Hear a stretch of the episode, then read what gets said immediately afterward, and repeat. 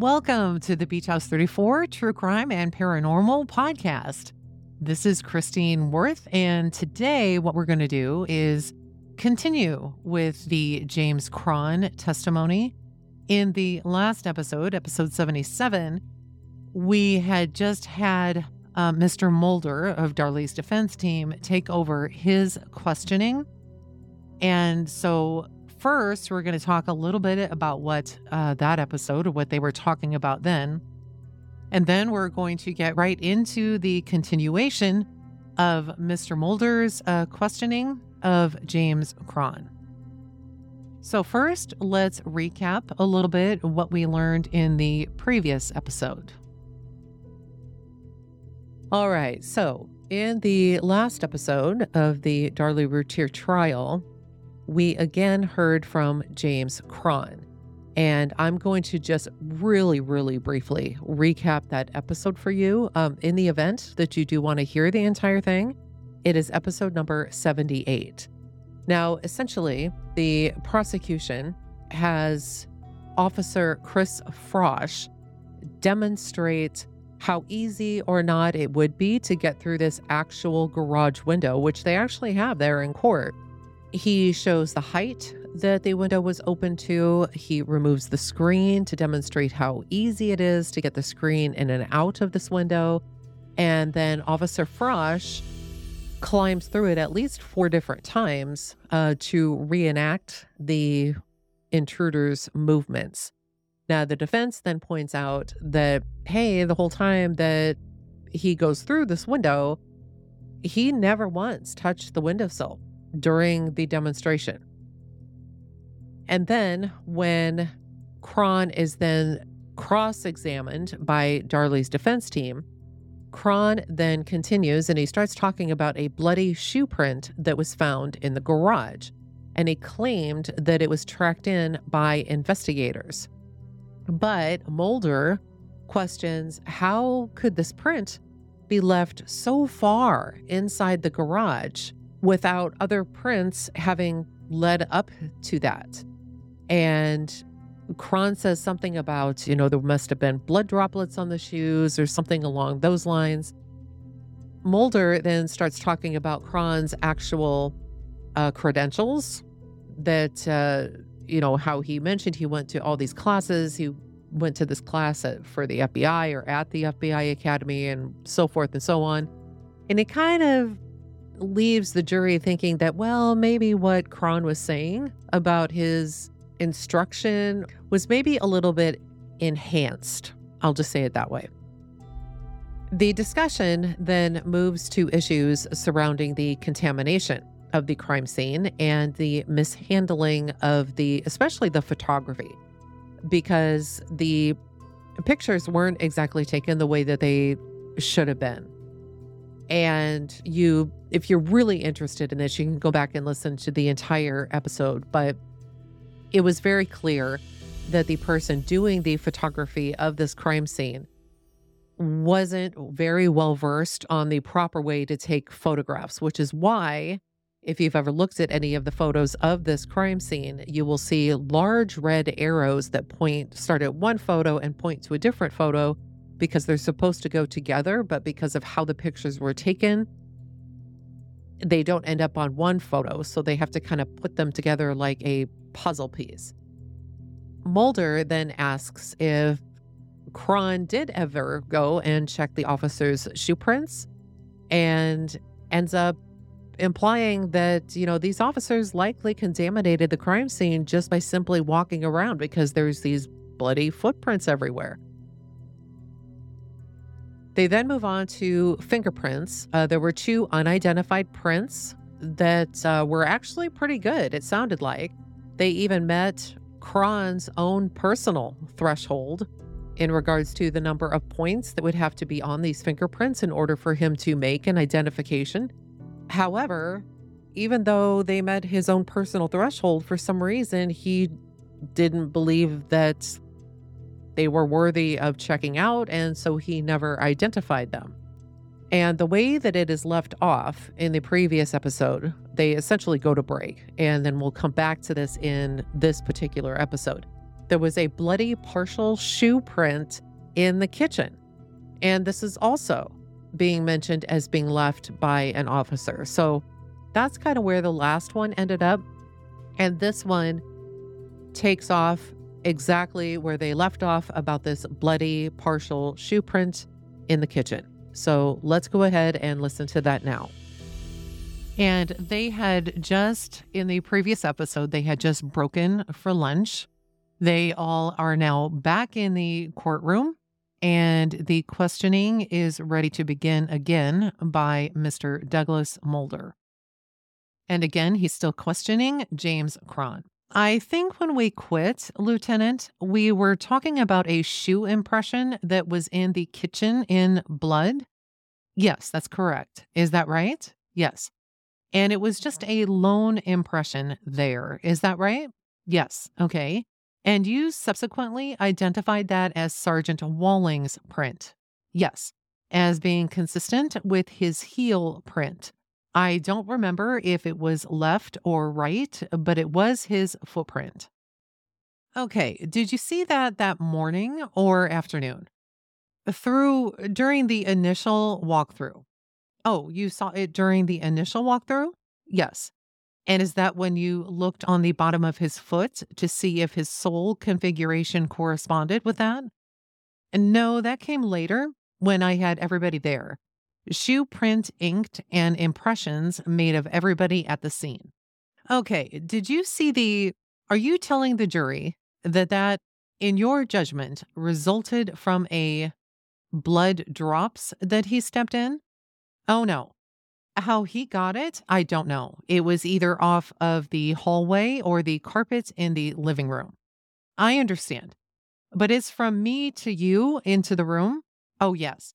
So, unless he took one big leap, he had to walk several times, and you only found the one. If you were walking from the carpeted area in the den, he walked up to where you were before you saw that one heel print. Is that correct? That's correct. Okay, well, my question to you is this, sir. Why did you not see the other heel prints as he walked off leading up to that? I have no idea. There was just that one isolated heel print. You aren't suggesting to the jury that he hopscotched on one foot up to that deal and finally put his heel down, are you? No, no, I wouldn't say that. That doesn't make any sense, does it? No. Are you saying that there is just no explanation? That I know of, there isn't, unless just didn't deposit. Maybe he didn't step hard enough. I don't know why. But it was one bloody print there that was his shoe. But how, why there wasn't another trail, I don't know. Well, sometimes, I guess, there is more than one explanation for a bloody print. Is that right? Yes, I was waiting. I thought you were going to say more. Yes, there is. Yes, uh, sometimes there is more than one explanation. Sometimes there is no explanation. That's correct. And when you say it's consistent, all you mean is that that is a possibility. Yes. On the comparison or how he got the print there, on the consistent in the context that I am saying it was consistent with being his shoe, I'm not saying it is a, is that what you are getting at? You're saying it's his shoe. It's consistent with his shoe. Could be his shoe. Could be another shoe that's similar to that shoe. Oh, is the same brand, style, and all? Yes, yes. But you are just saying that it is consistent with that. That means you cannot rule that one out. That's correct. Okay. There were some, you talk about some bloody barefoot prints. Yes, and you said they were about the size of Darlie's. Is that right? Yes. They were in the kitchen area, as I understand. That's correct. And they are here in one of these exhibits, are they? Yes. Now, Lieutenant, as best you can, would you tell the jury just approximately where these footprints were using that exhibit there? If you can, may I step down? The court then says you may. Mr. Mulder then asks, Can y'all see that? And the witness, Cron, says, Well, let me turn it this way. Mr. Mulder says, All right. And Cron continues The bare, bloody footprints were in this area here. All right, just approximately the bare, bloody footprints are right here. Well, you're indicating an area there, I suspect, that is some six or seven feet. Not quite that far. It's more like five feet from the area of the counter. All right. Was there between the sink and the edge of the counter? All right. Well, can you see both of them in States Exhibit number 44 A? No. Okay. Let me hand you what's been marked for identification record purposes as Defendant's Exhibit 41. And I'll ask if you recognize that exhibit. I do. All right. Does that show both of the prints? I would have to look at the other picture, but I believe it does. Yes, sir. Okay. Yes, it does. Okay. Can you kind of can you show the jury the footprints? One, excuse me, one is here and the other is in this here. Okay. And now this is the one in the middle right here is going to be in this proximity because you can see that rug. Yes. Okay. Approximately how far apart were these two footprints? I would have to look at the picture, not very far, approximately 16 inches. Okay. Those are 12 inch tiles, so it would be about 16 inches. All right. If we have got this one in the, I guess the tile would have a diamond in the middle. Is that it? These bifocals, I have to look through them. Yes. Are your eyes getting worse with age? Not on looking at prints and evidence, but on reading and some photographs. See if they could print these in Braille. All right. This is the tile right there. Okay, show me that again. Okay, the heavier white line is the tile, and there is another tile right there. Okay, I got it. All right. Were these the only two footprints that you found? They were the clearest, but there were other little barefoot prints, steps, but those are the, they are complete from heel, toe to heel. But you are not saying that there wasn't other barefoot traffic through there, are you? Other than those? Yeah. No, there wasn't. I mean, there was, as a matter of fact, wasn't there? Barefoot tracks? Yes, sir. Other steps? Yes. Yes, sir. Did you, was this rug taken into custody? I don't know. Well, I thought you were there as the advisor. I didn't tell them to pick up each individual little item, so I don't know if it was. I believe it was, but that would be an assumption on my part. Okay, well, that is the rug that is going to be here in the front of the sink, right? Yes, sir. Can y'all see that? How about this rug back here by the utility room? Did you examine that? The utility room, not closely. I just looked at it for blood. I did look at it and there was some blood drops on it. You had your bifocals on, I assume? I did. Okay. And you examined it for blood? Did you see any blood on it? There were a few drops. There was blood on it? Yes. Do you know how the blood got there? No. Okay. You know, I wrote this down yesterday when you were on the stand, and you said there was no blood in the garage. In the garage? Yes, that's right.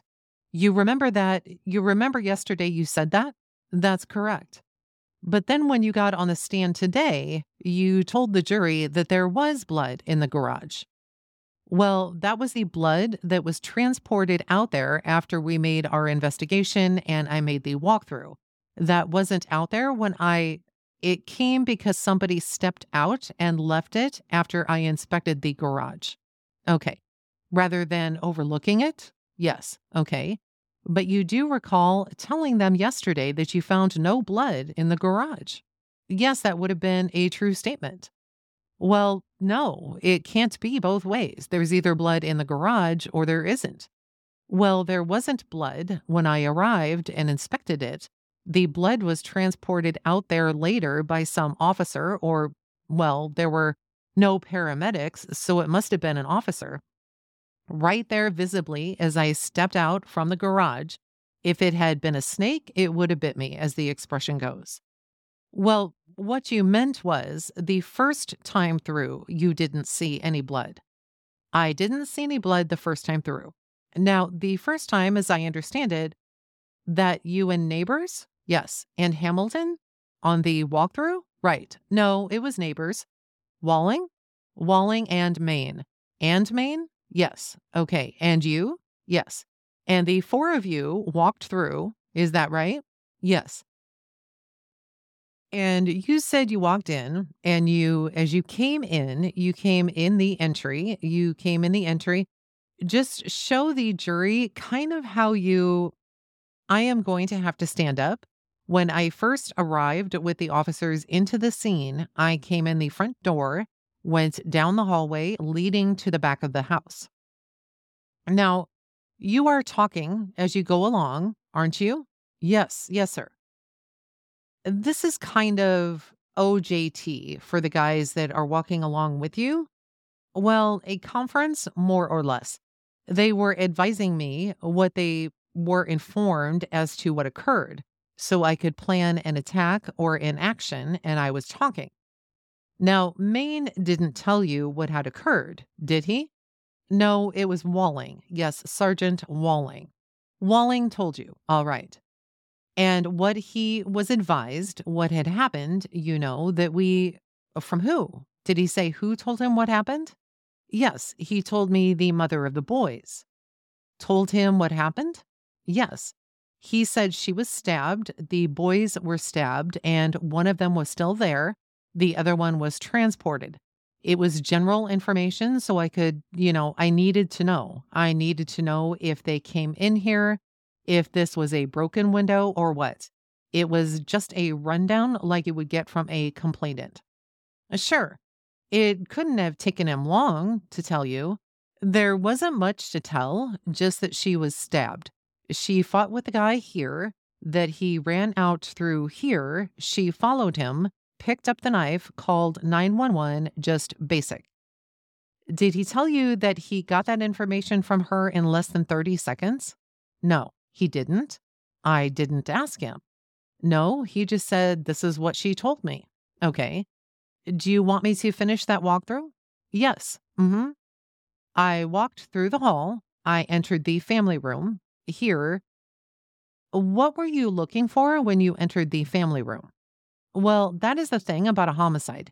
You are looking for things out of place. You really don't know what you're looking for. You know, I mean, I don't say, I am going to look around the corner and I hope I find a shotgun. It's not that way. You are looking for something out of place broken things, disturbed things, blood, weapons, and that sort of thing. You are just getting a mind's eye view of the scene. And once you do all that on your walkthrough, then you start to concentrate on specific areas. And since a body was here and the paramedics picked up a body here, you heard? I heard that is where we would start some of our evidence concentrations. Did you see evidence there of medical intervention? Around here, there was some tape or some of the wrappings for band aids or something laying on the floor. Show us again. Can you see that in this area? You said in this area here, there was some tape and evidence of medical intervention. Yes, it wasn't much. It was a band aid. Did y'all collect that? I didn't collect anything. I don't know if they did. All right. And from there, will you show us where you went from the family room? I went into the kitchen area. All right. Now, when you got in the kitchen area, you saw the vacuum cleaner, didn't you? Yes, over here. Okay. And that would be, you said you were looking for things out of the ordinary. And a vacuum cleaner in the kitchen in this area is going to be out of the ordinary, isn't it? Upside down with blood on it, yes. Okay. Right side up, upside down, a vacuum cleaner sitting here in the kitchen is going to be out of the ordinary, isn't it? I don't know. Come on, Jim, you know that. No, right here? Sure. Yeah, I thought you meant just in the kitchen. No, in the family room, it might be all right, but not in the kitchen, a vacuum cleaner. I mean, there was a pantry right there. They might have kept it in the pantry. Yes. But no, you are right. If it was laying right out here, But if it was here, I wouldn't think that much of it because that was the pantry area. But it wasn't there, was it, Jim? No. Okay. And like I say, I thought this is unusual. That is something different. There is a vacuum cleaner here. You probably said something to Walling about it, didn't you? No, I wasn't making my. I don't recall. I might have said, look at this. But you didn't make any notes, did you? No. Okay. And why is that? Well, I didn't have any need to at that time. I made my notes later when I made the report. You made the report on the 16th, didn't you? On the 16th, yes, I made my verbal report that night to them. Well, you made your verbal report when you got out there by the back, didn't you? Yes, right. You are telling them, guys, this is what I think. There is no, hey, the die is cast. Right. Well, I told them after the walkthrough, when I came around the front, I said, look, we have no intruder here. Yeah, right. That was my verbal comment. That is Lieutenant Cron's analysis after what? Did the walkthrough take 20 minutes? 20 or 30? Yes, sir. 20, 30 minutes. Okay. It was so obvious it didn't take long. Okay. And I guess when you walked around there and saw that vacuum cleaner that you now say was out of the ordinary, you said something to Walling, and Walling told you that, hey, when I come came through here initially with Waddell, there wasn't any vacuum cleaner there. He didn't tell me that. Oh, he didn't tell you that? No. Would that have made a difference? Well, it might have made a difference if they said the living room window was, I mean, it doesn't even compute. I know it. He said, You don't have to take my word for it, Lieutenant. Not only did I not see it there, but if you will just check the man on the door, he was in here. He walked in here because he thought there was somebody hiding back here. And not only did he say there wasn't a vacuum cleaner there when he first came into the house, but he said there was nothing there that would, at this point, Mr. Greg Davis pipes up and said, I'm sorry, that is a misstatement of testimony. What they said is that they didn't see it, not that it was not there. Mr. Mulder then responds with, okay, and continues his questioning. Uh, well, he said he didn't see anything that would impede his traffic from the den to the sink. Did he what else? I don't, I mean, I have no comment on that. He said he didn't see a vacuum cleaner. He didn't see anything that would impede his traffic. Mr. Greg Davis then says, I'm going to object. I don't recall the officer making that statement about being impeded. The court then says the jury is instructed to remember the testimony as they heard it. Let's move on. Mr. Mulder says, We can have the court reporter read it back. The court says, Let's keep going. The questioning then continues. At any rate, you got back to the garage area, went on in the garage, and saw the cut screen, didn't you? Yes, sir. Okay. And then you left and went back out. And as I recall, you went back through the utility room. Yes. Where there was blood? Yes. All four of you? Yes and you don't know how many people had been there through there prior to you going through there, do you? No. Okay. And that is why when you got these prints here, you printed the whole shebang, didn't you? Yes. Okay. I had them printed. I didn't print them. No, I understand. I understand. Anyway, you went on out through the nook and through the dining room this time? Yes. Okay. And around through the entry and around and back? That's correct. Okay. It's still dark, isn't it? Not at that time because it being June. And when I arrived around six o'clock, it was getting lighter. In fact, when I got to the backyard, we didn't need flashlights or anything. It was, you know, the backyard. At that time of summer, you know, it was getting light. It was about 6:30 when you were in the back. Is that about close enough? Yes, around 6:30. Okay. And you told us about the gate back here? Yes. Remember that? Yes. You looked for blood there, didn't you? I did. Okay. You, let me ask you, you expected the assailant to have blood, to be bleeding? No, I would have assumed, unless he accidentally wounded himself during the commission of the other stabbings, I thought he might have blood from the clothing or hands or whatever from the victims. You thought he might be so saturated in blood that it would be dripping from him? Uh, no, of course not. That's not, you didn't think that, did you? No, not at all. And as a matter of fact, you wouldn't expect this guy to have much blood on him at all would you? Now, I can't, that I can't answer. I didn't know if there was an assailant. I wouldn't have known what he was clothed in, in sweatshirt, baggy pants. He might have had clothing that could have absorbed some, but that is just one of the things to be thorough on if you would look for blood. Okay. You said an assailant? Well, one, two, three, five, I don't know. Well, could you tell? Could I tell what? How many assailants? Well, if this had been a bona fide offense, or what was I looking for? Could you tell from the scene if there were one or two or three people? No, I couldn't tell. There isn't any way you could tell, is there? No. Okay. You get around the back and you are looking at the gate. Is that right? Yes. And you said, did you mean to imply to the jury that there were scuff marks at the base of the gate? There were some scuff marks, some marks where, when I noticed, and the officer Matt Walling said that they had to kick and force it open from that lower area. He said he had to kick it open? Well, or shoved it, yeah, or pushed it with his foot. Pushed it with his foot? Yes. And there was a mark on there consistent with that? No, it was not the shape of a shoe or anything. It was just a darkish scuff mark. All right. Did it look recent? There is no way for me to tell that.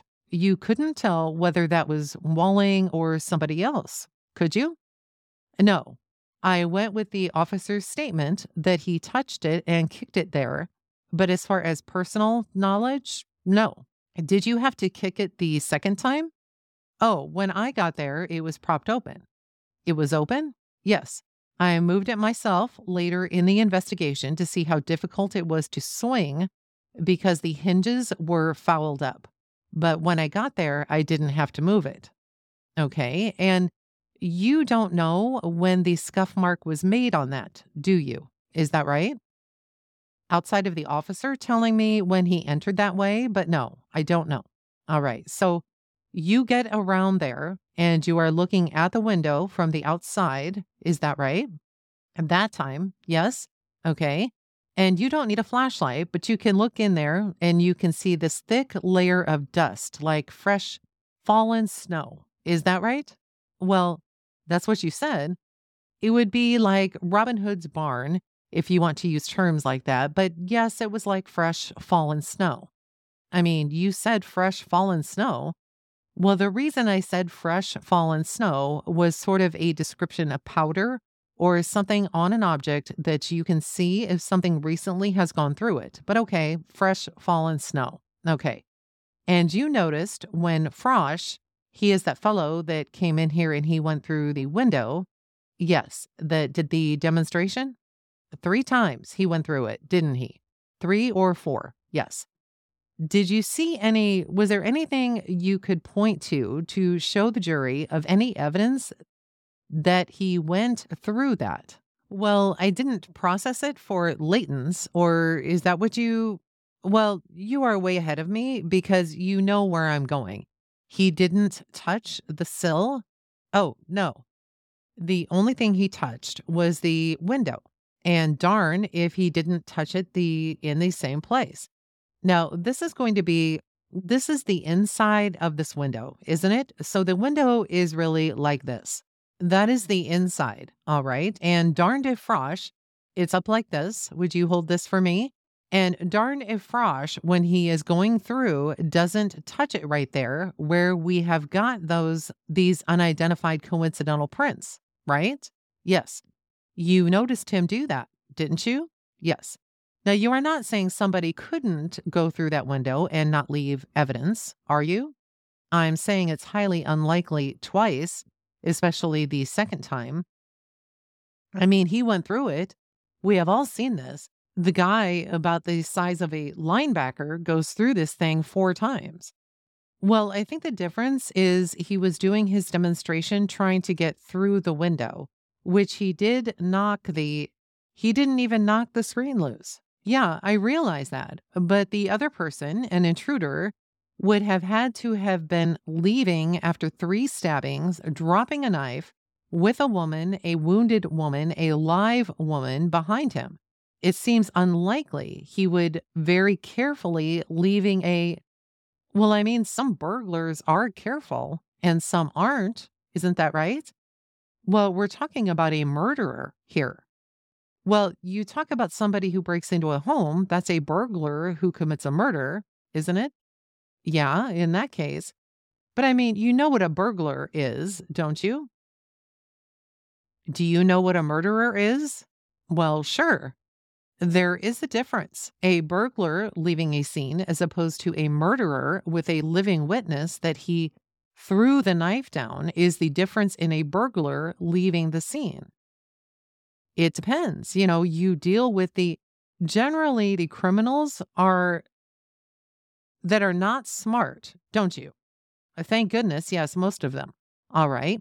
And even so, Lieutenant, eight of the 21,000 deals that you have both been to or heard about on the phone, or people have come to you, or you have gone to them, or whatever it might be, the fact of the matter is 90% of them are not even caught, are they? I wouldn't go that far.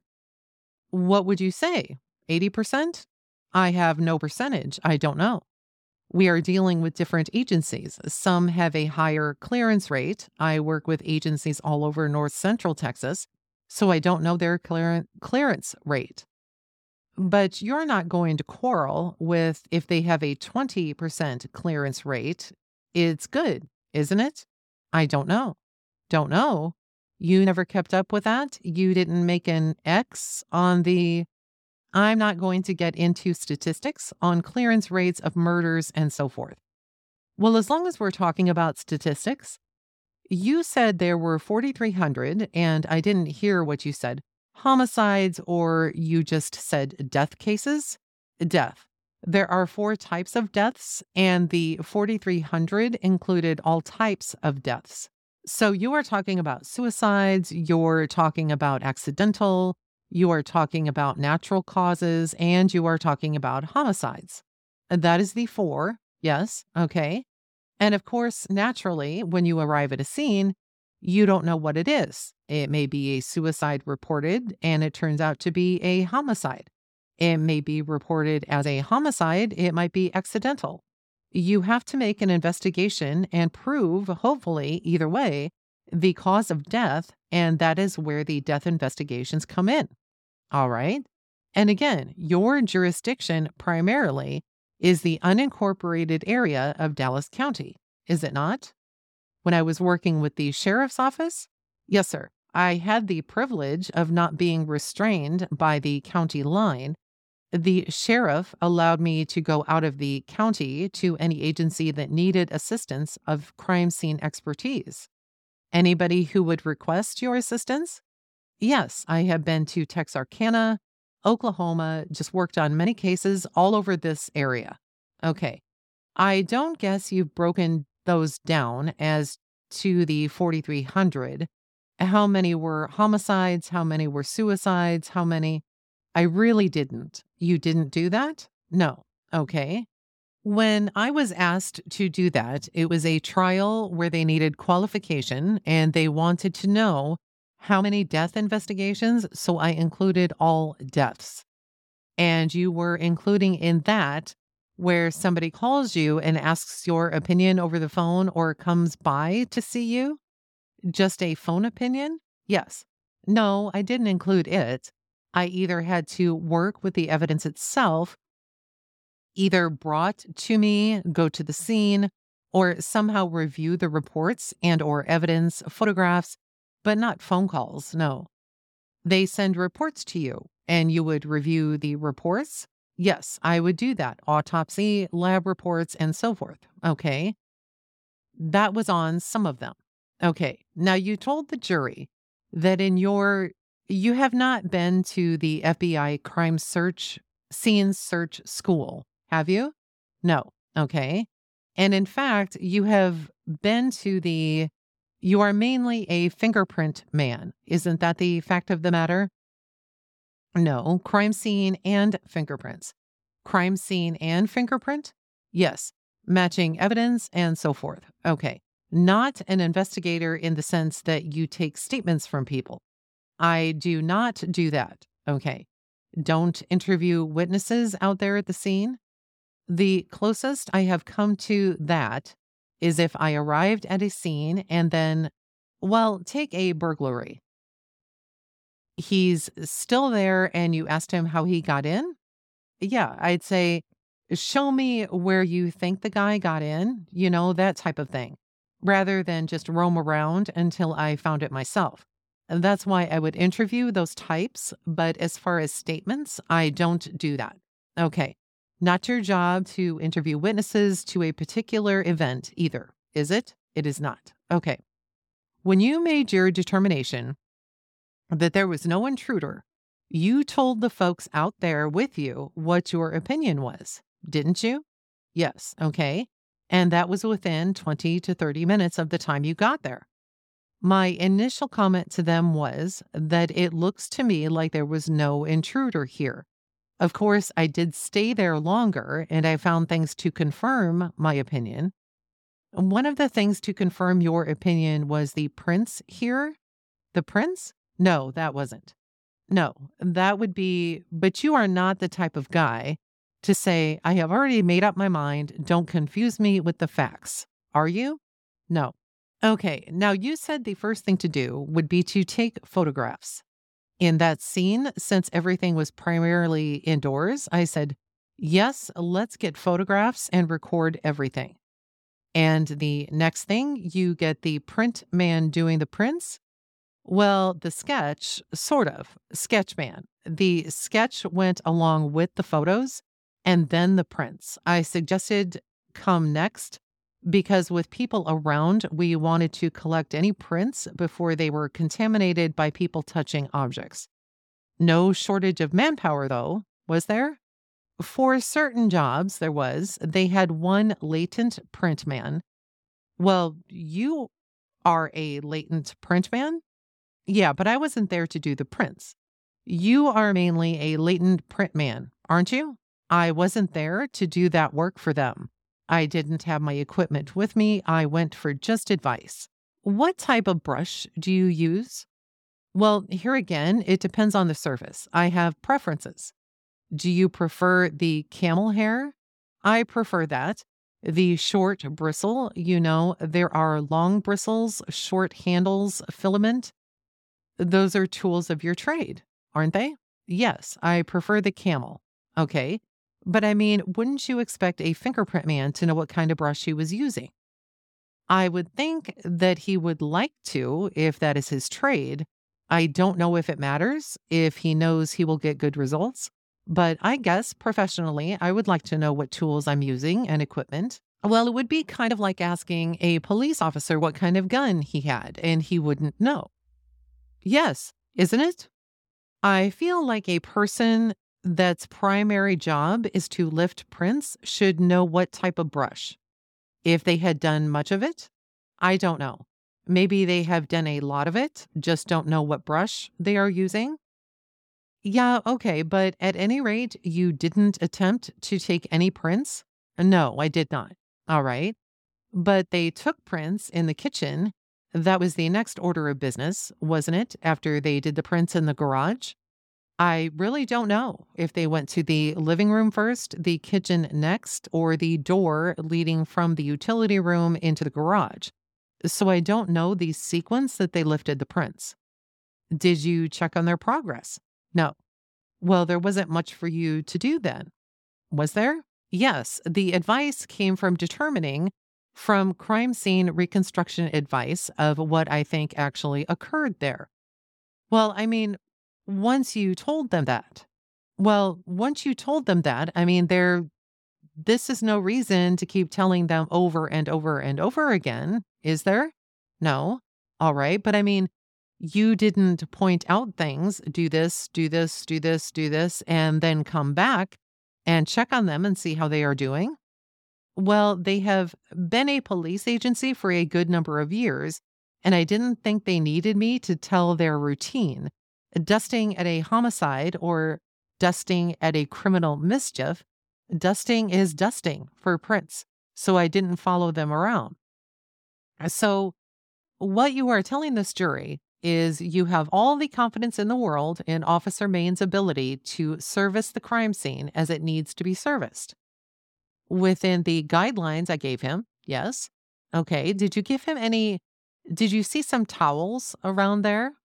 There were towels in which area? There were some in the kitchen, there were some in the hallway leading to the front door. You just saw them in the hallway and in the kitchen? Well, and there were a few at the end of the couch in the family room. There was towels. How many towels? I don't know how many. And were they wet or dry? I didn't touch them. Did they have blood on them? Some did. Some did and some didn't. I'm sure some didn't, but most did. Which ones didn't? I don't know. I didn't go around and check each towel individually. Well, I would think that bloody items would be important. They are. Okay, well, did you advise Officer Main that if you find two bloody items in the same general area, stick them both together and put them in the same bag? No. What's wrong with that? It's not good policy. What? There is a chance of contamination? Mixing two, one word, yes, mixing two bloods. Sometimes it happens, sometimes it doesn't, but it's the opportunity there when two objects are in the same bag and one is damp. If it's wet, it's going to happen, isn't it? It could, yes. Can you think of a situation where it didn't happen when they were wet? I don't even know of a case where it did happen. I just know it could happen. Anytime two wet objects, if they are butting up to each other, where they are touching, of course, they are touching. They are going to transfer.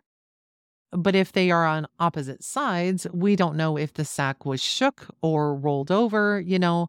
So, what I'm saying is, if you put two wet objects in there where they are touching, they are definitely making contact.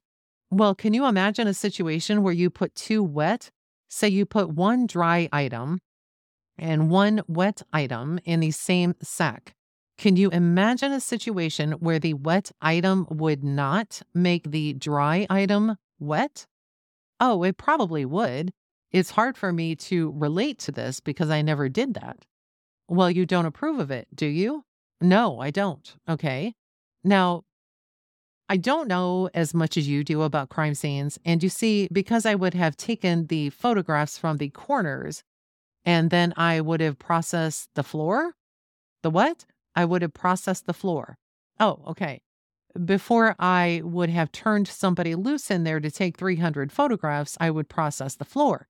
Is that not really? You want your photographs. If there was heavy traffic, if this were a hallway and you didn't have, well, I don't know why they wouldn't be able to have control over the entry and exit. But if you could protect the floor, it's better to get the pictures because the pictures can show the location of evidence, it could show some of the patterns of the blood. No, you're missing. Uh, maybe I'm not communicating.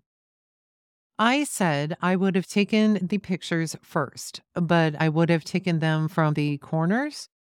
Oh, that. I thought you said you would process the floor before you did the pictures.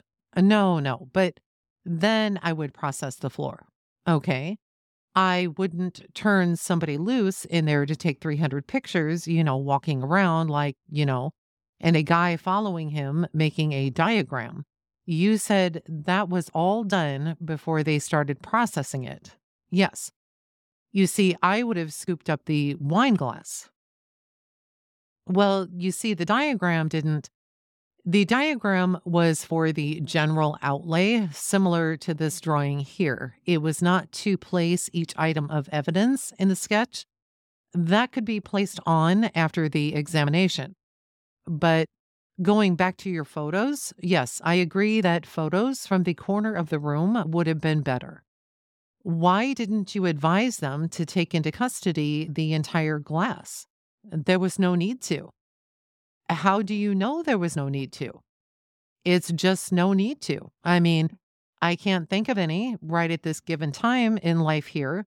I can't think of a need to collect all of it. Well, you were there when Maine was collecting the glass?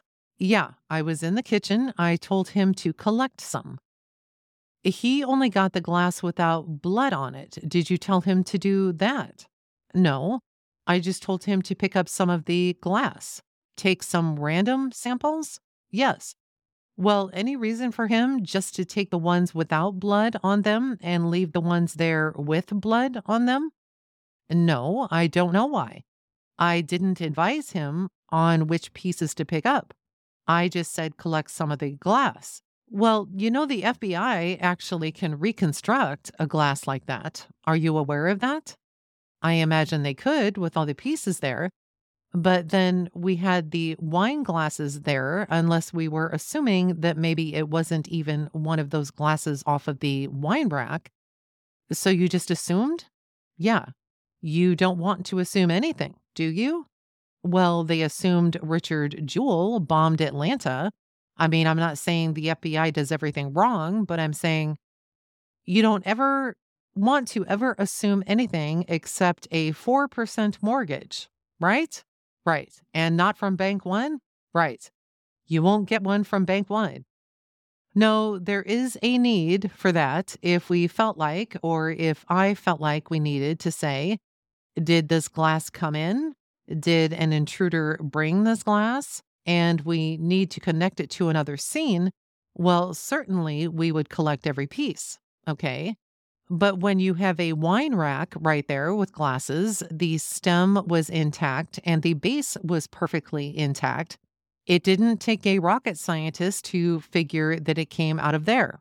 So there is no need to collect it, in my opinion.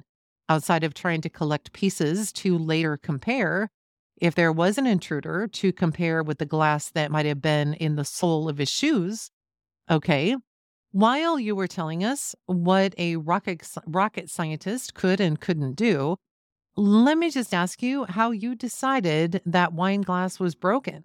How did I decide it was broken? Yes, sir. Mm-hmm.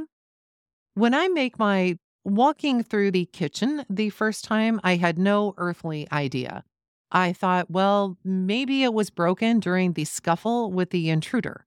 After I finished the walkthrough and went outside and came back inside, it looked to me like it had been broken there to simulate or stage an offense. A member of the household broke it and planted it there. Excuse me? Would you repeat that? After I made the initial walkthrough, when I first went through, I didn't think anything of it. I thought it was broken maybe in a scuffle.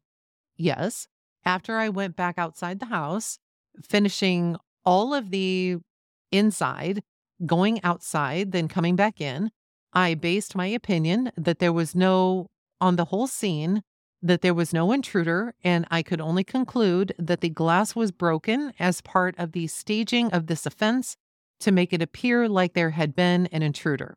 Okay. You didn't think that perhaps an intruder could have hit it with his arm running out of the area. We thought of that, yes, or I thought of it. Okay. But what made you believe that that couldn't have happened? Well, that, with everything else in the scene, it would have been such a large series of coincidences and unusual things and inconsistent things that I didn't believe that occurred, especially after shaking the wine rack and I couldn't dislodge any glasses without tilting it forward so far that they would all fall out of their rack. Okay, well, if you are right, if somebody just threw it down and broke it in an effort to stage it, you would expect for the glass to be on the floor, wouldn't you? the glass that was broken to be on the floor? Yes, sir. Right. And you wouldn't expect to find a glass up on the shelves, would you? No, unless some of it fell off, bounced, or whatever up there. I don't know how hard they threw it down.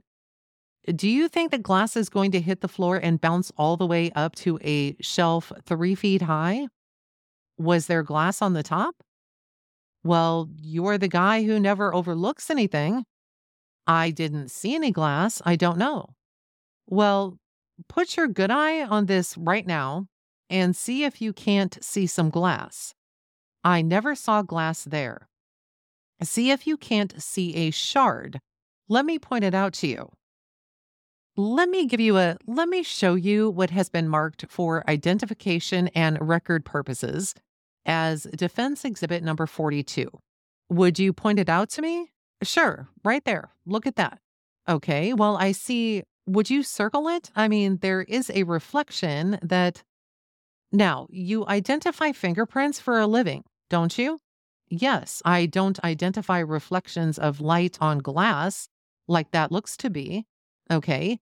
Did you have the presence of mind out there, Lieutenant, to look in the ice bucket, in the top of the ice bucket? In the ice bucket? No, I didn't open the ice bucket. Well, you know, if somebody bumped it on the way out and it broke before it hit the ground, you would likely find some glass on the shelf, wouldn't you? Well, if the glass was broke, say, say this again, I said if somebody bumped it. This is so hypothetical here. I'm trying to uh, go ahead.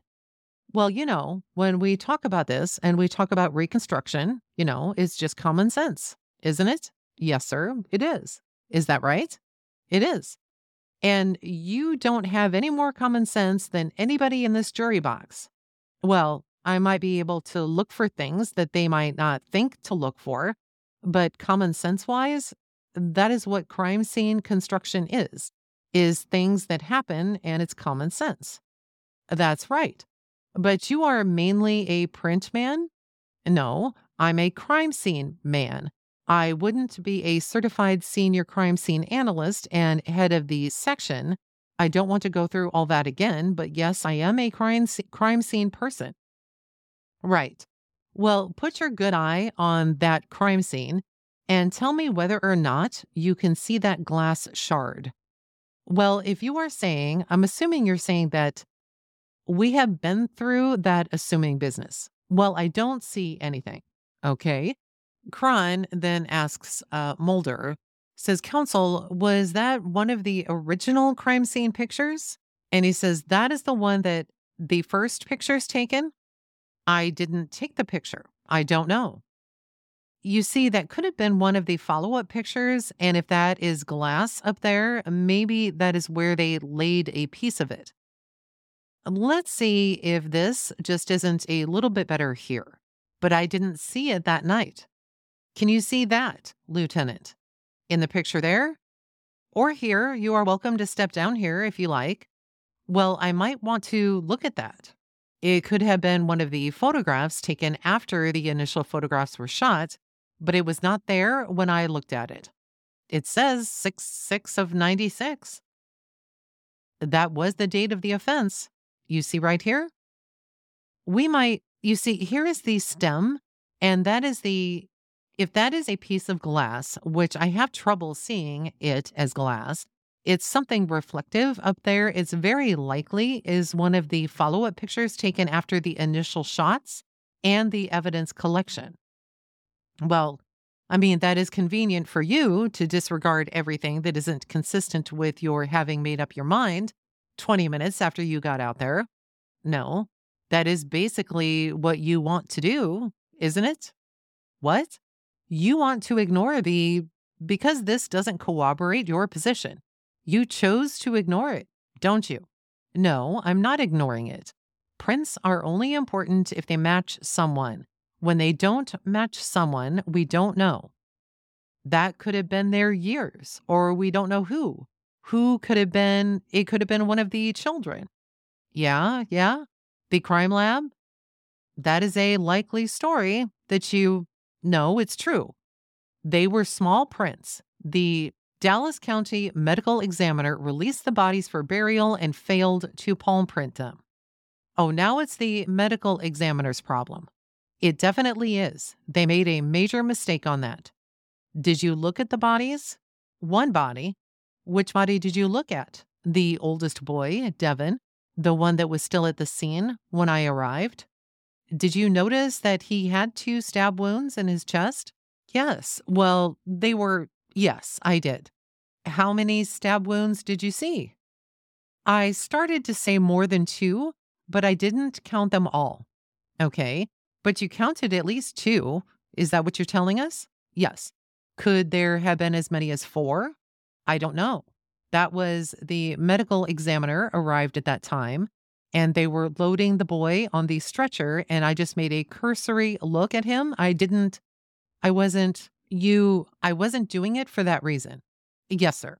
You knew he would have died rather soon after those wounds were inflicted? I would assume so, yes. From the positions of the wounds, I would say yes. Did you notice anything about the position of the wounds as to where the sharp edge of the knife was? I'm trying to recall. I think it would have been in a downward position. That is the what we would call the blunter edge of the knife would be up, the sharp edge down. Do you remember? About just enough, it looked to me like they were vertical wounds. Were the wounds consistent? Did they look like they had been made from someone without that person changing their position? Oh, I don't have any opinion on that. No, sir. I tried to avoid that on some of these stabbing cases. That is getting into the medical examiner's area, and it's hard to determine at the scene. Well, if the wounds, could you draw the wounds on here? Uh, probably not very accurately. I would just like to say for the record, I'm doing it from vague memory on them and that I could be wrong. I thought they were vertical. I could draw a couple of marks on there. You thought they were both just straight up and down? in that area. But here again, that wasn't the reason for me being at the scene, so I didn't make any type of good inspection. Would it have made any difference to you whether or not the boys were both killed with the same instrument? As regards to what? An intruder? No, as opposed to being killed with two different instruments. No, it wouldn't have made any difference to me.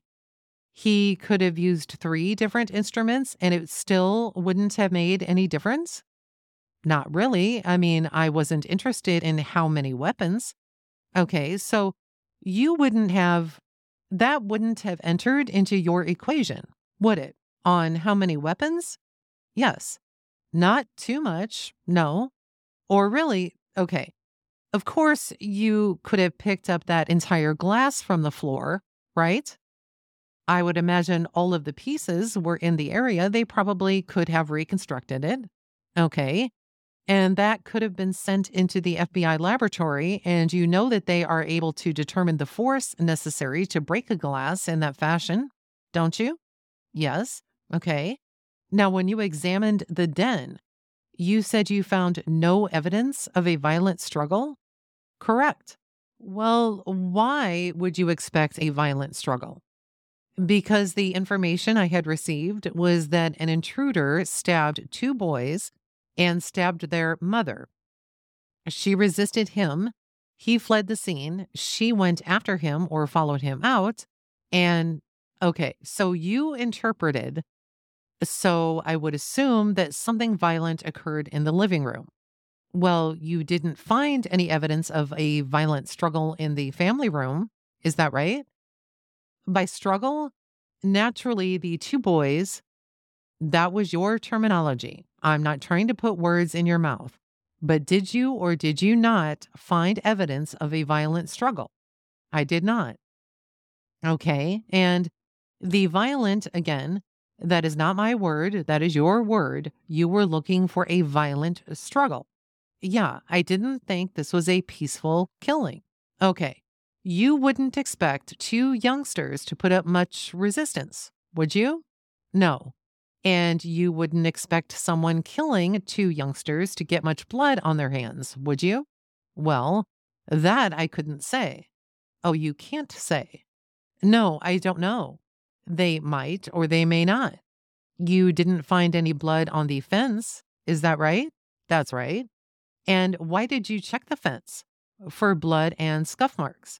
Well, you thought, or cloth material, you know, just some signs of somebody going over it. Why would they go over a fence if they could go through a gate? That is what I was wondering. They aren't looking for a challenge, they are looking for a way out, aren't they? Well, I would have been amiss if I had not checked the fence. That was part of the crime scene investigation. Naturally, I checked the gate, which was, you would assume, to be the normal route of entry and exit, but good policy is to check everything. Did you go back and make a final walkthrough? Yes. Okay. And this was after Maine had collected all of the evidence and he was going he was going to collect not really. My final walkthrough, what I would, my last one came about 3 p.m. Right. But after the photographs were began, they started taking pictures and doing a sketch and started in on the latent print collecting and some of the evidence collecting. I then made another walkthrough, and that is where items were starting to be moved, and I wanted to see what was under objects. So that would be termed a walkthrough, I guess, room to room as things were moved. Okay, now, of course, I guess you were getting information. Is that right? If one of them was to say, Look what I found, and I would walk over there, that type? Yeah, yes. All right. Let me ask you this. Did they tell you, did the officers out there tell you that someone had attempted to break in a house four or five blocks from there, approximately 45 minutes before this was reported. Mr. Greg Davis then says, Objection, that is hearsay. The court then says, Sustained. Mr. Greg Davis says, Would you please instruct the jury to disregard that last question from counsel? And the court says, Yes. The jury is instructed to disregard that last question from the defense attorney.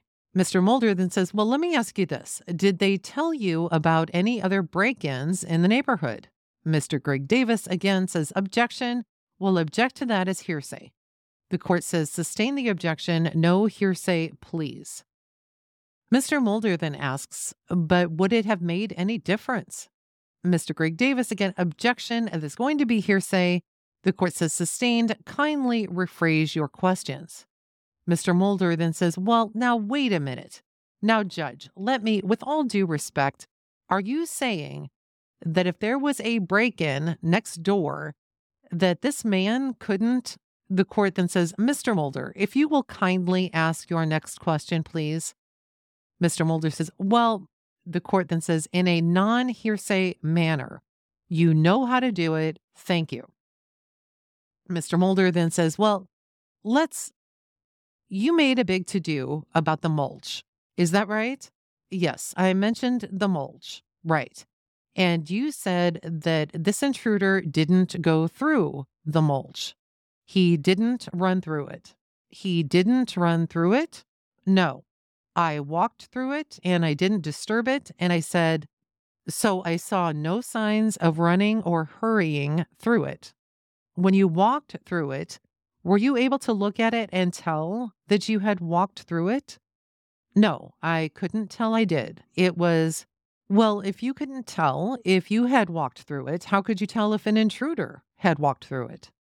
Well, because I didn't say an intruder had walked through it. I said an intruder didn't run through it and disturb it. You know, in my testimony, I said when I inspected the mulch, I walked through it and didn't leave any disturbed mulch.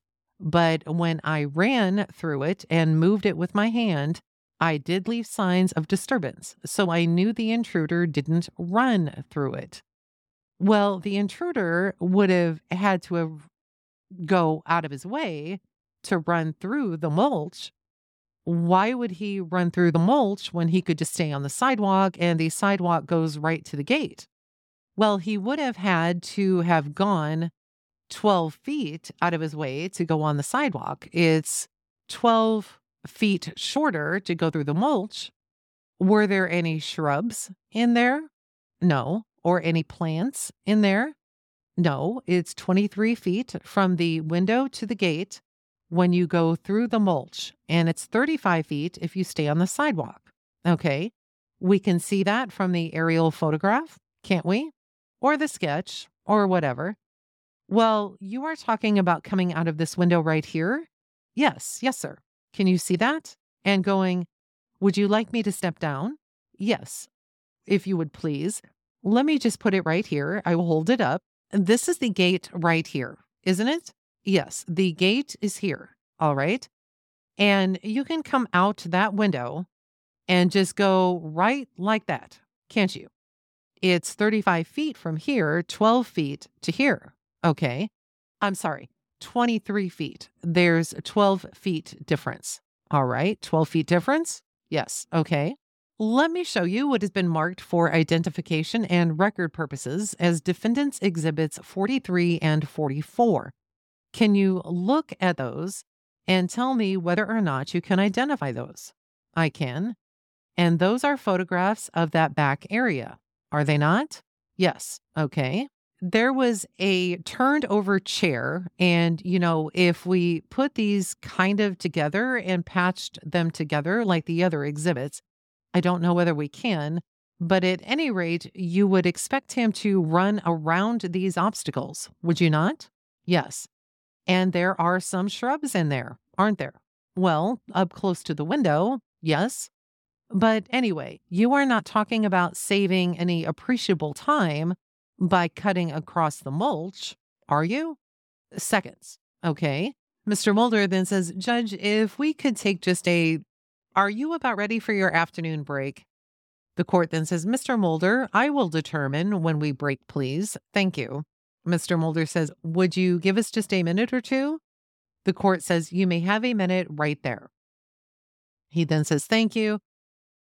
Mr. Mulder then says, Just one other thing. What other sort of brushes do they have for dusting for fingerprints? There is magnetic powder brushes, there's Zephyr brushes, which is filament or material that, as opposed to feather or camel hair, that the powder can adhere to and spread evenly on latent prints. There's feather dusters. How about plastic or fiberglass? Yes, plastic and fiberglass. There's so many different styles out now. The fingerprint supply companies are in competition with one another, and there's quite a few types of brushes you can choose from. I guess they're all popular. Yeah, well, as we talked about, I prefer camel hair. We talked about that. Somebody else may prefer fiberglass or plastic. Feather, yes, sir. Okay. Mr. Mulder then says, I believe that's all. Thank you. At this point, Mr. Greg Davis gets up to do his redirect and says, Mr. asks, Mr. Cron, let me ask you, first of all, State's Exhibit number 42, the window, is that an actual scale model of the actual window that is out there on 5801 Eagle Drive? Yes. Mr. Greg Davis then says, Your Honor, at this time we will offer State's Exhibit 42. He then continues, Mr. Cron, can you give us a few examples of some of the major homicides that you participated in as far as investigation goes? on the scene or just where I received evidence or somehow helped with a crime? Well, if you could, could you give us a couple of examples of on the scene, a couple of cases that stand out in your mind?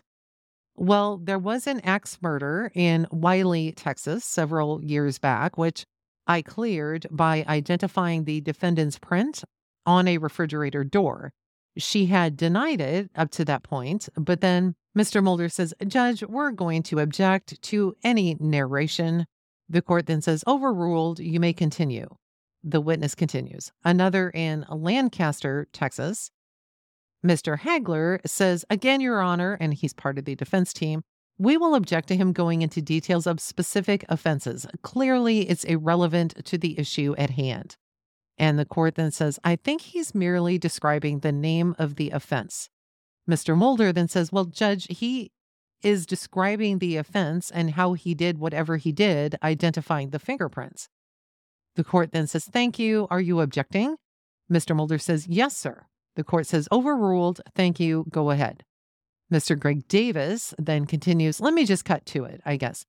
Have you participated in a number of homicides investigations where you were actually the crime scene man there at the scene? Yes. With regards to some of the other steps in the kitchen Mr. Mulder asked you about, did you see any of the other steps as being inconsistent with the two steps that we see here in States Exhibit 44 A and 44 B? No. With regards to the wine rack, sir, did you see any evidence whatsoever that someone had run into that wine rack while leaving the residence? No. Mr. Cron, looking here at States Exhibit 36 C, do you see that, sir, what I am showing you? The photograph? Yes. Yes. Did you or some other officer balance these two openers on this little round object here while you were going through the house? No. Were those two objects still balanced up there as they are in 36C when you first saw that wine rack, sir? Yes. Is this the wine rack that is standing right next to that broken glass on the floor? Yes. The ice tongs, they still were they perched up here on top of the ice container when you got there too? Yes. You didn't place them there? No, I did not. Okay. Mr. Cron, did you see a trampoline in that backyard? A trampoline? Yes, sir. Where somebody would trampoline or vault over that six foot fence? No. Would you, based on your 39 years experience, would you expect an intruder leaving this scene to go through the gate, close it, and then latch it behind him before he left. Not that difficult of a swinging gate, but I wouldn't expect any intruder to shut a gate when they were fleeing. Would you expect an intruder to go through this window as Mr. Hagler, part of the defense team, says, Excuse me, Your Honor, we object. This is all based on speculation. Furthermore, the witness is not qualified to give his personal opinion. The court says, Overruled, you may continue to ask the question. Mr. Davis continues Sir, based on your experience, would you expect an intruder to leave out that window, as Officer Frosch did this morning, very slowly and deliberately? Not on exiting, he might have been a little slower on entering. Did you see whether or not anything happened to that pallet that I was holding while Officer Frosch went through that window? He bumped it and you caught it and kept it from falling. All right. That cat cage that is shown in those photographs, is that going to give like like that palette was in my hand? No.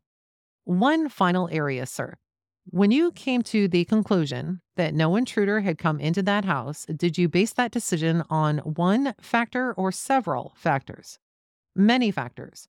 Could you please list those factors for us at this time? It's my opinion that an intruder did not enter the house and commit. Mr. Hagler, again, defense team says, Excuse me, this has already been gone through before, repetitious. The court then says, Overruled, continue. Cron then continues. My opinion that an intruder did not commit these offenses was based on the entire scene, not one object or item. It was based upon the point of entry, starting there. There were no signs of entry or exit from somebody coming in at night from the outside. The type of cutting on a screen is inconsistent with the average or the known ways to enter cutting screens.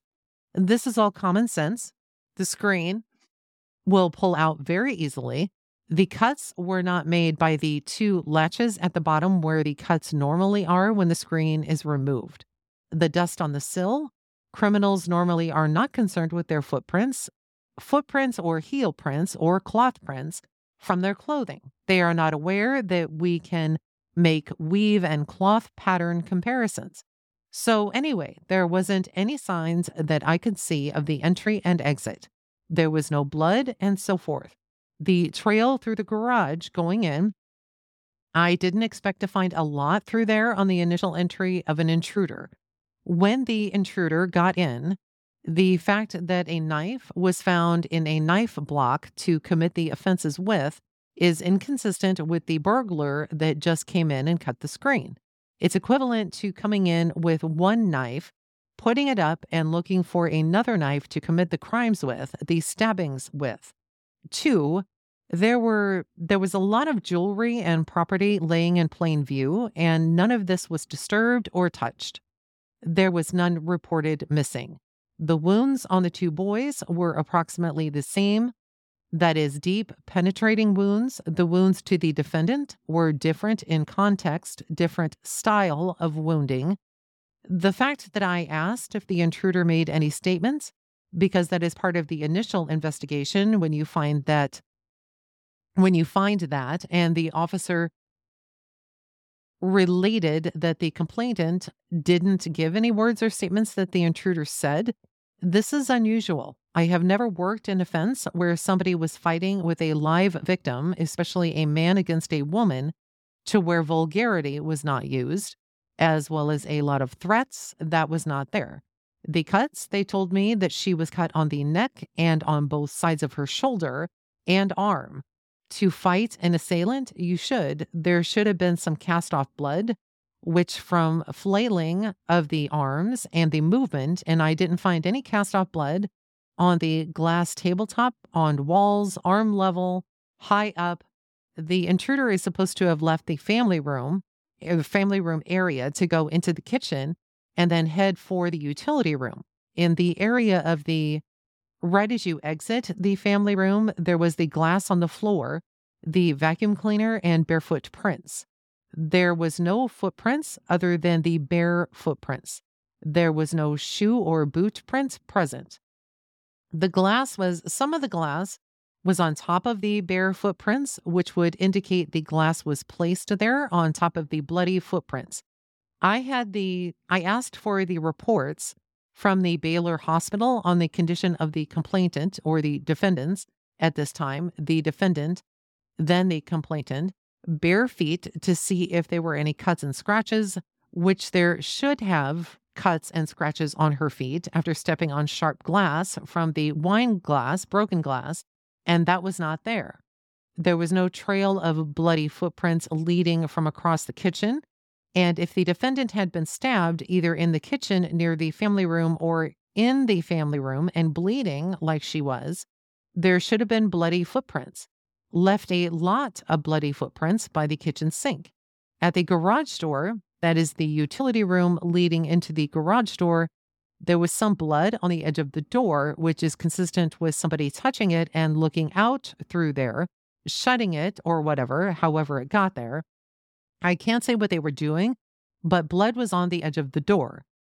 There were dropped blood straight down or very slow movement droplets of blood on the utility room floor, going to and from the family room across the kitchen floor. Outside in the garage, the lack of any blood at all, the blood that was found later, you know, it wasn't there during my initial inspection. The lights were on, it was bright. We did presumptive blood tests, which is a method of testing to see if a substance is blood at the scene prior to sending it to a crime lab. And the Rowlett Police Department had presumptive blood testing equipment. And we went over the floors in various spots the garage door, the point of entry or exit, the window, and found no traces of blood, animal, or human. The lack or the fact that the gate was so difficult to open and shut is inconsistent that somebody would have committed a crime like this and gone to the great care of shutting a gate behind them and latching it. It's just inconsistent with somebody fleeing a murder with a living witness that is armed. The intruder is supposed to have dropped the knife in the utility room floor. I have never known someone to arm their victim, which is what this would have been equivalent to. And all of these put together, the vacuum cleaner on top of the bloody footprints, in my opinion, no intruder committed these offenses. Mr. Greg Davison says, uh, Thank you. We will pass the witness. At this point, Mr. Mulder does a recross and says, or asks, I guess you think that somebody with their throat slashed and cut up is going to be a real threat to an intruder. I don't think they would be left alive. Okay, I guess all crime scenes are different. They are like people, aren't they? No. Well, generally, yes, yes. I believe that's all. Thanks. Mr. Greg Davis says no further questions. The court then says, Thank you. You may step down, sir. And that essentially concludes the entire set of testimony from James Cron. So let's recap a little bit about what we've learned in this section of testimony from James Cron. And Darlie's defense attorney, Mulder, he continues with the questioning of Cron about this, this shoe impression that was found in the kitchen that had blood on it. And it was a single heel print impression. Later, it was found that it was Sergeant Walling's print. And Cron said that he had seen this during the initial walkthrough that he had done. Now, he was questioned about how Sergeant Wallings couldn't have tracked this anyplace else but just this one spot. And there wasn't really a great answer to this. The shoes of the officers and such were not checked until at a much later date uh, after they had found this shoe print. Now, Cron believes that the blood from the shoe print came from the carpet or the hallway. He didn't know. But the fact was was that this heel print was only just one heel print. It showed no other tracking of the shoe until it was well into the kitchen. They also talk a little bit about the bloody bare footprints in the kitchen, and Darlie's attorney makes sure that people are aware that even though two bloody footprints are consistently talked about, there are other bloody footprints in the kitchen they're focusing on the two, the prosecution is focusing on the two just simply because they're complete. Mulder then asks James Cron about whether or not the rug from the kitchen, right in front of the kitchen sink, and the rug in the utility room were taken into evidence. And he said he didn't know. But he did mention, Cron did mention that he did see blood drops on the utility room rug. They then begin talking about this bloody footprint. Again, this is separate from the one in the kitchen, the bloody footprint in the garage. And Cron said that it appeared after they had already done their initial walkthrough. So on his initial walkthrough, he said he never noticed it. And later on, as he's going back through, all of a sudden it's there. He said that it had to be an officer he was with. Um, it had to be either neighbors, Hamilton, Walling, or Maine, because that's who he was with in the house. He does talk when they first got there. Cron does talk about this whole group walking from the front door to the back of the house. And as they're walking, they're talking. And Mulder mentions that so was this kind of like an OJT or an on the job training? for the officers of Rowlett. And Cron says no, they were just telling him what they had learned about what had happened. But just the mention of this, though, and that this whole on the job training thing in front of the jury infers that the officers need to be trained a little bit on how to process the scene. Cron also said that it was Sergeant Walling who had told him about what had occurred uh, for the crime and that Walling had gotten this information from Darlie in roughly 30 seconds. Now, Cron was not aware that Walling had this gotten this information in this very, very short period of time. When Cron got to the family room, he said that he noticed evidence of medical intervention, and then he walked into the kitchen where he then saw the vacuum cleaner lying on the ground near the sink area. Mulder then asked Cron about when he did his report and went through, reported all of his findings. And we find out that it wasn't until the 16th, so 10 days after he had done this walkthrough, it wasn't actually until the 16th of June. Now, and this wasn't even a written report, this was a verbal report that was given. But while he was at the scene that day, he had already mentioned something to the officers there. And this is when he told the officers that, hey, there was no intruder here. And his whole walkthrough, if you remember, took around 20 to 30 minutes, and that's it. So then again, they go back to this vacuum cleaner, and Mulder, the defense attorney, says something that Walling, when he initially came through the house with Waddell, had said something to the effect that the vacuum wasn't there when he was in the house. But Cron then says that, hey, neither of these officers ever mentioned that. Now, remember, Waddell, he was the first one on the scene. He was the one who came into initial contact with Darlie, and he was the one that was there while she was on the phone with 911. Now, Walling was the second officer on the scene.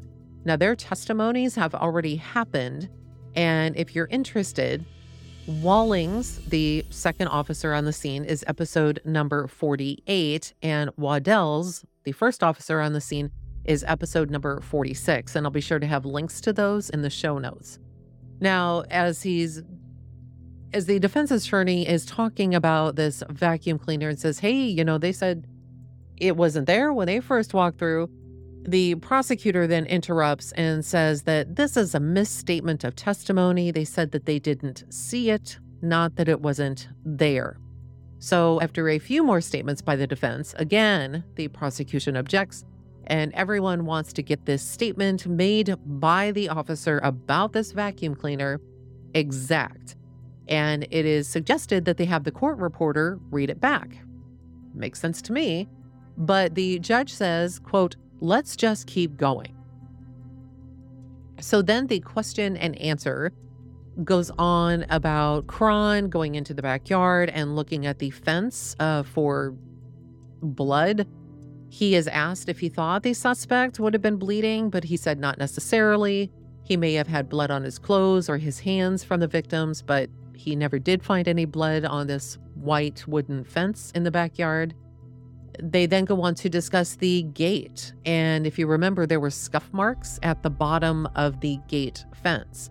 Now, James Cron was told that an officer, and this happened to be Officer Walling, said that he had to use his foot to open the gate. And I don't remember that in his testimony. I may have to go back and listen to that. But nonetheless, this is what Walling told Cron. And Cron then just assumed that, hey, that's probably what caused the scuff, scuff marks. But there's no testimony, at least yet, that talks about him like taking a shoe or one of the officers actually taking a shoe and, you know, demonstrating this or doing it against another surface just to test and see if the shoe left any scuff marks at all. Now, next, it's on to the window itself. And Mulder mentioned the demonstration of Frosch, that officer, going through the window in court. Now, a Frosch, not once, after going through this window, he didn't even knock the screen loose because they left the screen in there, just cut open the way that it was. He didn't leave any prints where they supposedly found some. And remember, Frosch is a large guy. They refer to him as being the size of a linebacker. He is also the same size of a man that Darlie said was the guy that she saw inside their house. Cron then says that, well, hey, someone who had committed the crime at the house wouldn't have been so careful and they would have been in a hurry. They wouldn't have been as careful as Frosch was there in court. Next, it's brought up that they really change tactic here and move on to the types of brushes that Cron uses for gathering fingerprints. And he's asked if he has a preference for the type of brush that he uses. And he says, yes, he does. He prefers camel hair, but that there are many different kinds. This then leads to questioning about if this is somebody's trade that they should know what type of tool that they're using. And Cron agrees that if they're professional about their job, they should know this. We do know that the fingerprint guy, Officer Hamilton with the Rowlett Police Department, wasn't sure. He was asked this in his test or in court and his testimony, and he says he wasn't sure what kind of bristles were in the brush. Um, this would be episode number 72. Again, I'll have a link for it in the show notes if you're interested. But I do know, I think I have an idea as to where he's going with this, where Mulder is going with this.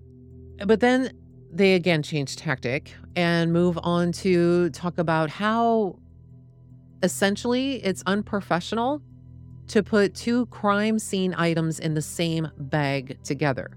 Now, what this does is this goes back to the towels that were located in the, I believe it was the hallway, and two of them get put into the same bag by Officer Maine. They then go on, and all of this is leading somewhere. they then go on, and Mulder asks him, asks Cron, why the wine glass itself wasn't taken into custody. And he said that there was no need to. He did tell Officer Maine to collect some of the pieces of glass that were on the floor, and he only picked up the ones that didn't have any blood on them. So, all of this, all of these different questions about the the wine glass picking up the pieces that don't have blood, the putting the two towels together in the same bag, the bristles, not knowing what kind of bristles you're using for a fingerprint guy, and so forth and so on is really just painting a picture by the defense as to how lacking in crime scene investigation the Rowlett Police Department actually was. So Mulder then takes Cron through what he did when he did his initial walkthrough. Um, and he's still talking about this wine glass. And Cron says he didn't really think anything about the wine glass, thinking that it was broken in a scuffle. But after he had already gone through the whole scene, including the backyard, and had just determined that it was someone from inside the home, he then therefore just said, Well, this glass is here because it was staged. Now, a shard of glass, and this was really interesting testimony. A shard of glass is then shown to him in a photo that actually ended up three feet from the floor. And there's this picture of it, and Mulder then points this out and says, Well, hey, did you notice this? Here's this. And of course, this is going to totally play into Cron's ego because Cron totally he just he just believes that he doesn't overlook a damn thing. Now, this shard is on top of the ice bucket that is on the wine rack there in the kitchen. And the theory is that the glass had broken off of the rack before it landed on the ground and shattered. So the glass had toppled over onto the top of the wine rack, broken. At least that's what I gather. And this piece kind of went up by the ice bucket, and then the rest of it fell on the floor. And he was shown the photo defense exhibit number 42. And if I have that, I'll put that on the website. And Cron says, nope, he didn't see anything. And Cron then asked, because he you know, it, it's my belief. He's sitting there thinking, there's no way that I could have missed that. I just, that's just not something that I do. Cron is then asked, asks the defense attorney Mulder, he's like, well, hey, when was this photo taken? Was it one of the original crime scene photos? Because, you know, if it wasn't, somebody might have just laid it down there.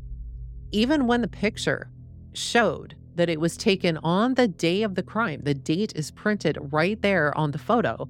Cron still questions it, saying it may have, may have been there for years because, you know, Cron in no way could ever, ever be wrong.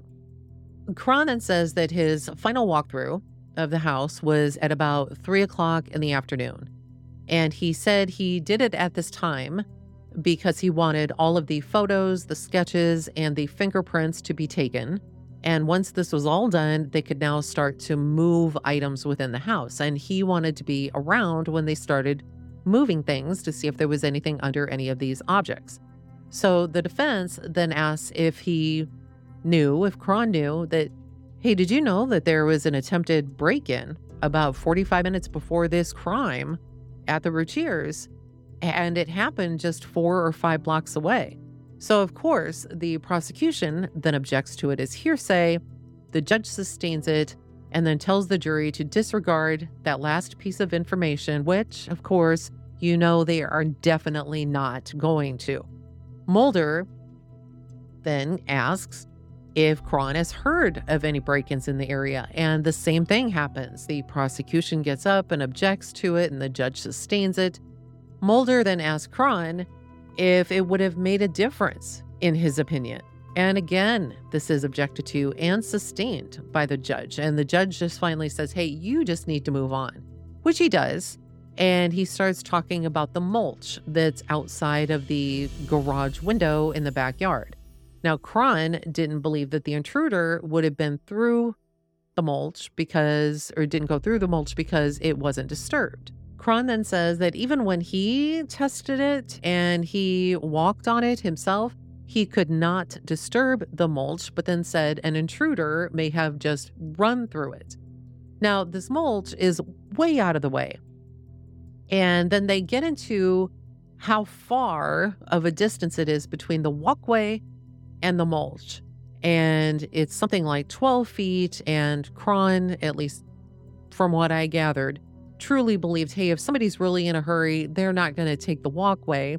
They're just going to go run through the mulch, which may be true, may not be true. Uh, you can't say either way. So the defense then finishes their questioning, and the prosecution goes into their redirect, where they begin to talk about some ice tongs that are still balanced on the wine rack. And this is Exhibit 36 C. Now, earlier, Cron had said that he had shoved the wine rack. I don't know if you recall that, but he had moved it to see if any of the glasses that were still hanging on there would fall off and break, like the one that he found on the floor. But the fact that these tongs are still there, just laying on top of this ice bucket, just makes me wonder how hard exactly did he shove this wine rack? Now, I was curious about these ice tongs because the testimony seemed to imply that they were just laying there on top of the ice bucket. So when I looked at this picture, I couldn't quite see where these tongs were. So I went into Photoshop and enhanced it to see if I could make it a little bit clearer. And so you will be able to see this, this States Exhibit 36 C at beachhouse34.com. Now, this is as soon as the website is available. If you remember the last time uh, I had said I'm I'm moving platforms and so it's going to be a little bit but it should be good to go with the most like 2 weeks from now. So if you're really interested in seeing what that looks like, I kind of enhanced it so you could see it a little bit better. The ice tongs in this picture which are gold and they're actually stuck there in the ice bucket. They're not along the top, just lying there. So this would make it difficult to knock out of there anyway. Cron is then asked if, hey, if an intruder is escaping out this garage window and they go out the gate, would they shut the gate? And he said no.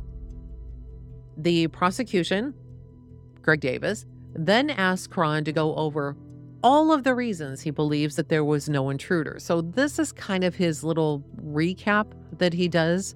And to give everybody an idea as to what his line of thinking was. So, Cron says that it was based on the entire scene, not just on the point of entry, uh, but it does start there. There were no signs of entry or exit from someone coming in.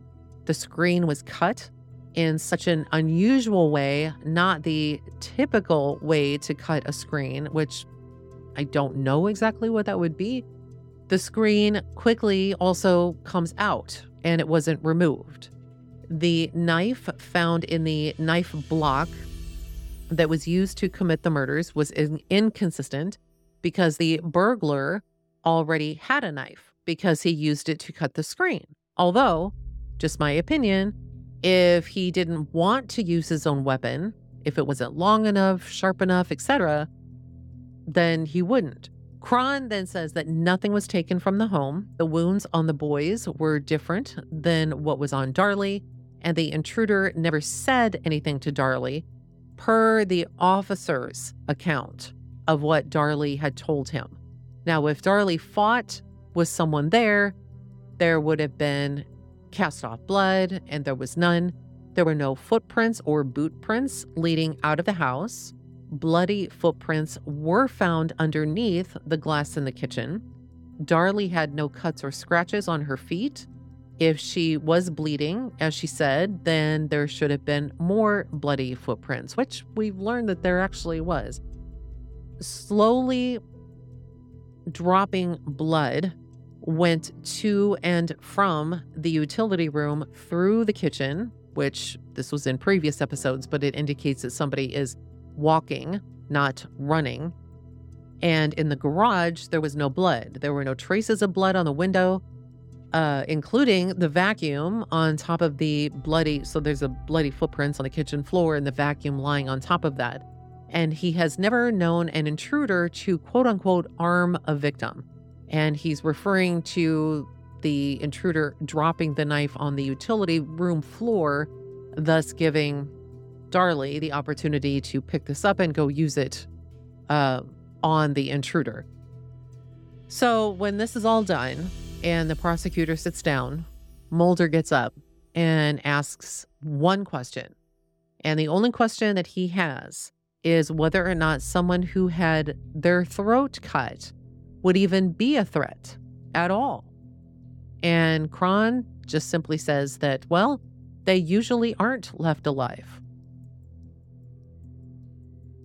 And that, listeners, is the end of James Cron's testimony and the recap of this particular episode. Now, the next episode will be the testimony of Helena Saban. Saban? I don't know if I'm saying this correctly. I'll have to get that figured out. And Helena did some laundry and cleaning at the Routier home on June 4th and 5th, so the days just prior to the crime. She actually happens to be the mother of a woman named Barbara Jovell, who is a friend of Darlie's. And Barbara's testimony comes right after her mother's, but it's on the following day. So, with that being said, thank you all for listening. As a reminder, the website is being moved and updated. So, if you happen to stop by and nothing's there, it will be soon. If you haven't already, please, please, please hit that subscribe button wherever you listen, whether on YouTube or your favorite platform. It helps the show out so much. Thank you all. The next episode will be out shortly.